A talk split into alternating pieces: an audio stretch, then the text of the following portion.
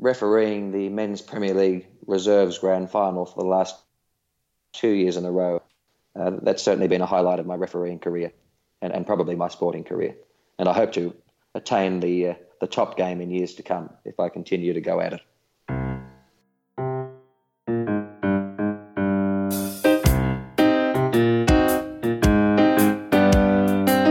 Welcome to Swim Rocks, the podcast that shares ideas, information, and inspiration between swimming people who stay dry. I'm your host, Ben Ramsden, and this week we're having a very interesting conversation with Toby Williams. Now, I know I always say you're going to like this, but I think you're going to like this one. Uh, Toby's a former swimmer. Um, he's also a crown green bowler and an official in that. He's a soccer referee and he also works in politics, um, including for some quite high profile politicians. So uh, we had quite a uh, quite a fascinating uh, fascinating uh, conversation. Just to give you a bit more about his background, he's um, as I say, he's a former swimmer. He's officiated, had various committee positions, including president of the uh, Warringah Aquatic Swim Club. He's meet director of Carlile Swim Club. He's currently president of Manly Warringah Referees Association, that's Soccer Referees Association. And he's vice chairman of Harbord Bowling and Recreation Limited. He's worked for Bronwyn Bishop, the former Speaker, and at the time uh, the member for Mackellar, and currently works for Brad Hazzard, who's the state member for Wakehurst and senior member of the New South Wales government. So, uh, as you can imagine, he's got some quite interesting uh, experiences and um, views across various sports to, to share with us. But I started off, as I always do, by finding out how it was that he first got into swimming. Well, like most young Australians, I started off in Learn to Swim, as I think we all should. Of course, swimming is very important and swim safety. And that was at Killarney Heights Pool with Carlile. And I was there, I suppose, for the first number of years until Killarney Heights was renovated and I moved to Warringah Aquatic.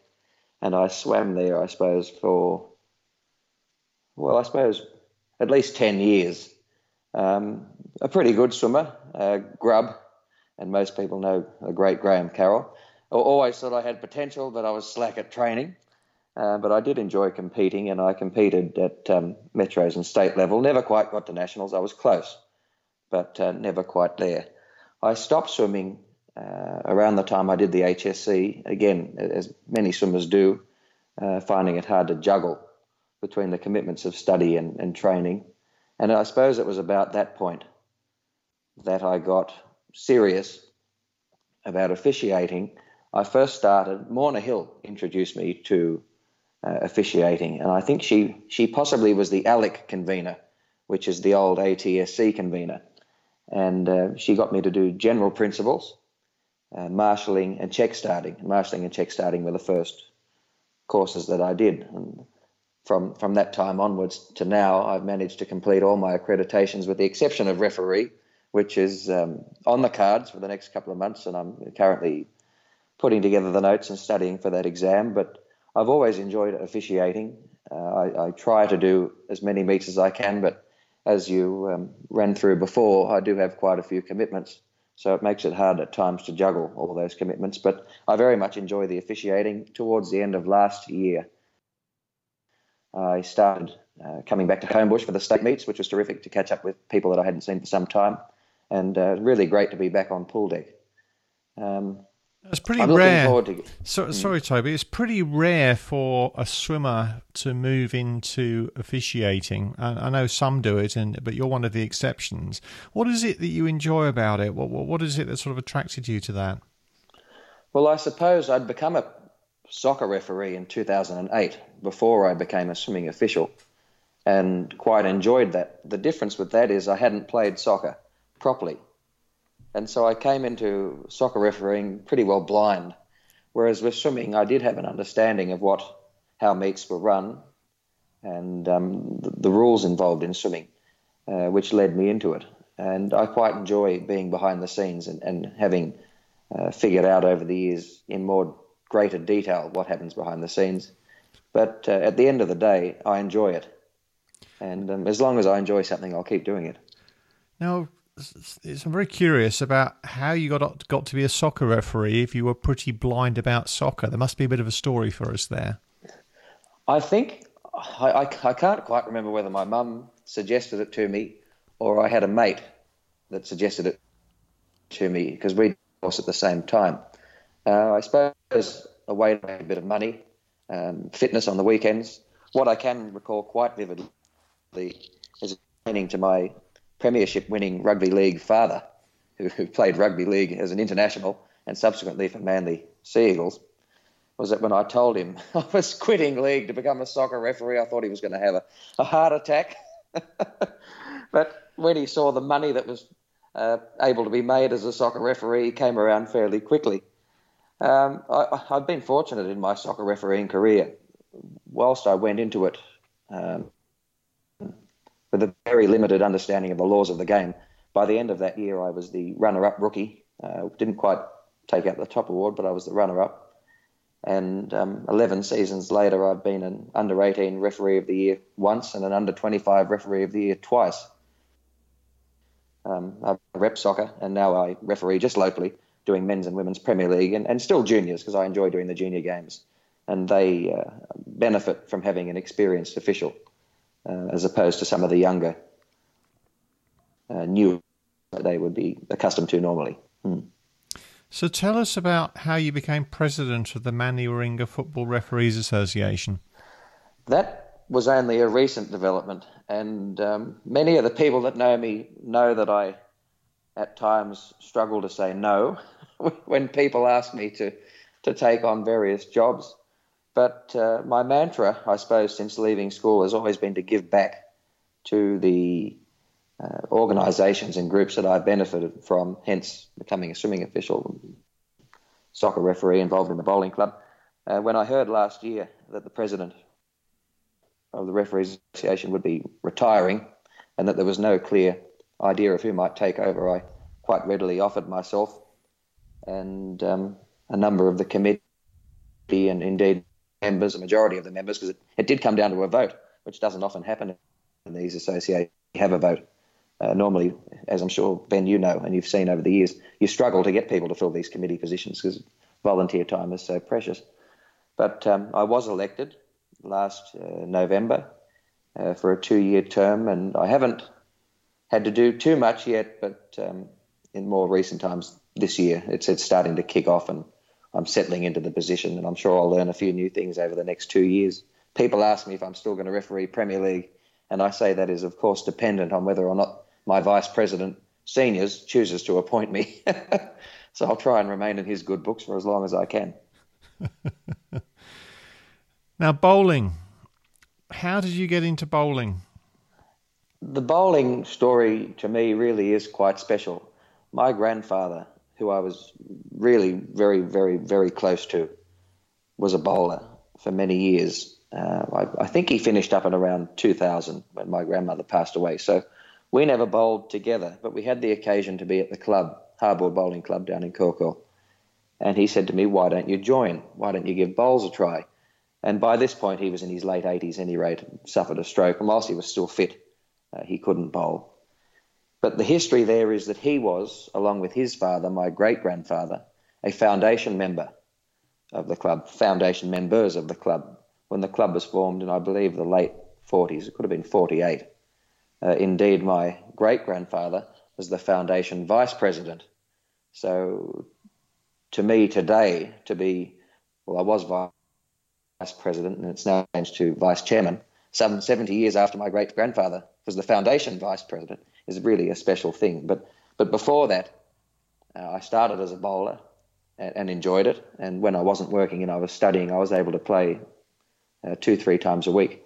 When I turned 18, having struck a friendship with the secretary manager Wendy of the club, I said to her, "So when are you going to give me a job, Wendy?" Because I'd never had a part-time job before that uh, I suppose, aside from refereeing soccer, but that's not a job per se. And Wendy said, Well, I'll give you a job. And so I happily worked behind the bar for, I think it was just under two years, and then circumstances led to me resigning. And I thought to myself, I might run for the board. Uh, I was doing a business administration degree at the time, which turned into a commerce degree. I changed. I, I now have a, a commerce um, degree, and I thought it might go hand in hand. That, along with the fact that we had such a strong family connection, and at the time my grandfather was the last surviving foundation member, um, I thought it might be a good thing. And I was subsequently, oh, I wouldn't say elected, I'd say endorsed because there were only enough people for the amount of positions. And I'm now into my third two year term and very much enjoying it. Really, very much enjoying it. That's a lovely story, especially with mm. such a historic family connection there. Mm, I'm just sad my grandfather wasn't around to see me get elected to the board, but I'm sure he's he's looking down quite pleased. very nice. Now, what I was really curious to talk to you about is you've got the benefit of having been a swimmer. Um, you're currently obviously a swimming official. You've worked as as in volunteer roles with clubs as presidents, as meet directors. You're deep into soccer and the sort of committee and governance structure there. You're deep into bowling, as we've just been hearing. Um, how do the how do those different sports compare with each other from a sort of officiating and organising perspective? And particularly, are there any lessons you think swimming could learn from those other sports? In some aspects, swimming has a lot to learn in terms of how it manages its officials. But in other aspects, I suppose the other sports I'm involved in have a lot to learn from swimming. One thing that is constant not so much in soccer, where the officials are paid, but in bowls, where, where last year I was, I was said, Will you become a bowls umpire? And of course I said yes. Is that the struggle to get volunteers to donate their time is very much a real problem. And we see that in swimming. I don't know whether we need to provide more tangible incentives for people to become officials. I'm not sure if that'll have a, a negative effect but perhaps it's something that needs to be looked at uh, to widen the pool, if you will. However, over the years, it certainly seems like there are a lot more people coming through uh, as new officials. Running from the meets things and running events, uh, swim meets, I think we do that very well, really very well indeed. Swimming New South Wales have got it down to an absolute fine art, uh, and, and the meets run fantastically. Met Northeast are doing very well. Uh, dare I say, Carlile are doing very well, although as the meet director for the last year, that might be a conflict of interest. But the organisation is huge that goes into these swimming meets, but uh, we appear to do it very well. You don't always see that in the makeup of soccer competitions and certainly bowling tournaments. The um, stringent organisation that you see in swimming is not quite there, but um, what else could I say on that? I think it's the personnel. Getting, attracting new personnel is a struggle.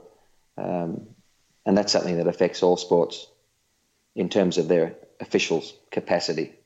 And it's something sports need to look at in the future, particularly where they're not paid, because people aren't as willing to volunteer their time as they used to be in the past, I think. Yeah, I mean it's a challenging question to answer. I know because we're hardly comparing apples with apples. When uh, mm. you know a swimming um, swimming New South Wales meet needs needs forty odd officials to to run correctly, whereas I'm mm. guessing a uh, a bowling tournament or a soccer tournament probably needs far fewer. But it's so it's, I think it's always interesting to to see how how things differ. Mm. Um, as a matter of interest, I mean do you think soccer refereeing is so popular simply because it's a, a paid position? Not necessarily. Um, you're outside, you're running around, you're in the sun. You know, you have direct sole authority over 22 players, coaches, and managers. Um, but then refereeing soccer can also be incredibly stressful, and you cop a hell of a lot of abuse less so than you might receive in other sports. So, you know, like anything, it has its positives and negatives, but the payment certainly assists younger people who might not necessarily want to flip burgers at Macca's, but are happy to run around for an hour and uh, get $30 for doing so. So, are you allowed to share what the sort of remuneration rates are for a soccer referee? Well, it, it, it's staggered, of course, from low to high. I think as a Premier League referee, I get a bit over or around $60 for a game of two 45 minute halves, which to me, I don't do it for the money. It, it's a bonus, but um, you can see the appeal. Yeah, and you have to travel presumably to matches and um... only locally. Only okay. locally. When I was doing reps and you had to travel to Sutherland and Blacktown, Bankstown, and up the coast, I mean, that was a bit more taxing, but I don't do that anymore. Yeah, so it's certainly um, equivalent to quite a few hours flipping burgers. I would say so. Very good. What I'd like to do now, if I may, is to talk about some of your political experiences. Um, first of all, can you explain to people that don't understand how somebody like you embarks on a career working for politicians? This is a line of my life where I've been really incredibly fortunate. I not necess- necessarily something I actively sought out. Uh, I did join the Liberal Party as someone interested in politics and, and swinging more so to the right of centre politics, uh, like many in my family, you know, often how your family vote trickles down into how you think. But um, I did join the Liberal Party around 2010 and sort of sat back. But of course, knowing me, it didn't take long to be involved in the executive of my branch. and of course, flowing from that, I I think it must have been prior to the 2000 and uh, the 2013 election, and I was assisting uh, in Bronwyn's office, and I had met Brumman, first of all when she used to come to my high school to present awards, and that was where I had my first contact with her, and then subsequent contact um, as a, a, volunteer, not all the time, but occasionally in her office in the lead up to the, the 2013 election. Well, after the Liberals were elected, and that was a big year for the Liberal Party, um, Bronwyn's office said to me, How would you like to work here one day a week? And um, I said, That'd be absolutely fantastic. Well, one day turned into two. Uh, I'd do holiday work when other people were away or if they were on sick leave or any kind of recreation leave and I really, really enjoyed it. At the time, Bronwyn was the speaker, which is a really, after the prime minister, one of the top positions in the parliament, and uh, had the occasion to go to Canberra. Uh, not all the time, but a couple of times. I, I'm trying to remember. I think it might have been David Cameron. I had the opportunity to hear in the chamber when Bronwyn was speaker, and I think the Indian prime minister. And she had a huge office. The, the speaker's suite in Parliament House is really something to behold. So those three years were a special three years to me. Uh, Bronwyn and I always got on very well. Uh, we still get on well and we catch up regularly. I was only speaking to her actually the other day. And um, a lot of people ask me what's she like because they have one perception of the public Bronwyn, but not necessarily the Bronwyn, uh, my boss and person we joke around with in the office. And she really is fantastic and someone has done so much for the country and, and someone who should deserve respect. We often talk about a little, a little helicopter, but um, you've got to look past that to look at all the other positive things she's done. Certainly, um, a much loved local member in Mackellar for many years. So I worked for Bronwyn from 2013 till 2016. Um, she wasn't pre-selected and um, therefore wasn't running as the member. So that finished up, and I was offered a job working two days a week for Natasha Maclaren-Jones, who was an upper house state politician. And her husband was also Bronwyn's chief of staff. So that's how they knew me there. And um, I was in her office for a couple of months, and then Brad Hazzard's office said to me, because I was known to all these people as, as a member of the party, said, How would you like to do two days in our electorate office in Dee Why? So I was doing the two days in Parliament House in uh, Macquarie Street and two days with Brad in Dee Why. Subsequently, Brad's office said, why don't you do four days? And then four days has become five, and I've been full time for the last 12 months and really quite enjoying it. So, in terms of my um, occupations, I, have been really very fortunate. And then I, I haven't had to apply for a job uh, as such yet, but um, fallen into them. Perhaps I suppose they, they might have seen a little bit of potential. so I'm very lucky. And what what what sort of thing would you be doing for the people you work for? I'm, I'm just completely unaware of what goes on in a politician's office. I imagine there's a lot of correspondence and working out positions on issues, but that's just my guess. Tell us what what do you do? There is a lot to be done. Uh, when you're working for members that I've worked for, not not Natasha because she's at the upper house and, and that's uh, different in a way, but working for Bronwyn and Brad Bronwyn being the Speaker, and Brad, of course, being a very senior minister in the state government, they don't often have the time to be in their electorates. Uh, very rarely are they in their electorate offices because they're working in the office of their um, position. So Brad, more often than not, is in the city.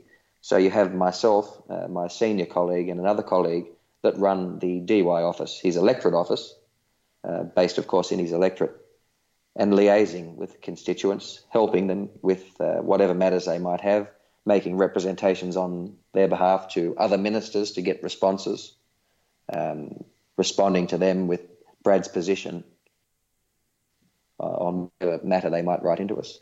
Um, it's, it, it's a lot of working for the constituents, really, and helping them and, and bridging the gap between them and, and various departments. Uh, one of the nicer things that we handle, and it's, it's not just state members but federal members also, is organising congratulatory messages for people who turn 100, uh, people who celebrate their 60th anniversary, and that's one of the nicer aspects of the job because people really look forward to receiving those cards. Of course, they get a message from the Queen, uh, the Governor General, the Prime Minister, whole whole host of things. Uh, people that want to become a JP do so through their state member. Um, and on the odd occasion, I've also had to represent Brad at local events um, I suppose the last time would have been was either Anzac Day or Remembrance Day, as I'm sure you can imagine. The members are invited to so many functions in a day it can be impossible to get around and please everyone. So they'll send a representative, and uh, um, that really is a privilege to to represent them at functions in the community. Um, so to me, uh, being involved in all the things that I do and being such a community-minded person, to work for a member and also, in essence, be an extension of that member in the community is something that um, I find attractive and, and I think why I, I enjoy doing it so much. Well, thanks for sharing that with us, Toby. Um, just just putting the sort of swim swimming goggles, swimming lens on for a moment around this political dimension. In our last episode, you probably aren't aware we spoke to Matt Patterson, who's um, president of Manly Swim Club and doing a great job. Oh, I'm sure I'd be delighted to hear you say that. And he was telling us a bit about some of the challenges um, they've fallen into with the local council and how they've actually successfully worked through those and come out the other side in, a, dare I say, in a much better position. And I recall you speaking at the uh, Met Northeast AGM a year or so ago about perhaps the opportunity of dealing more closely with some of the um, the politi- political offices about grant applications and things like that. Mm. Um, have you got any thoughts about how swim clubs could perhaps um, use elected representatives to, uh, to, to to further the swimming cause? Well, absolutely. Speak to your local members' offices and say uh, what money is available. They are there to help provide that information. Uh, whether, particularly when it's state government money, there is plenty of money available. I know one particular grant program allocates fifty thousand dollars per year per electorate. And often, not all the money is allocated. You know, they want to give this money away. They are looking for good applications. So it is just a matter of reaching out, uh, and they can help you and, and point you in the right direction, and perhaps even give you some assistance in terms of how to write your application. Because there is so so much money out there that needs to be used, money that swimming clubs are in desperate need of. Uh, often at times it can be hard to arrange the Bunnings barbecue and get all the people involved there, there to run that why not fill out an application and try and receive some free money? You've got to be in it to win it, is my attitude. Wonderful. That's gold advice. Thank you very much for that, Toby. Now, I'd like to move on to our, uh, our quick fire round of questions if you're, uh, if you're good for that. I hope I'm quick enough.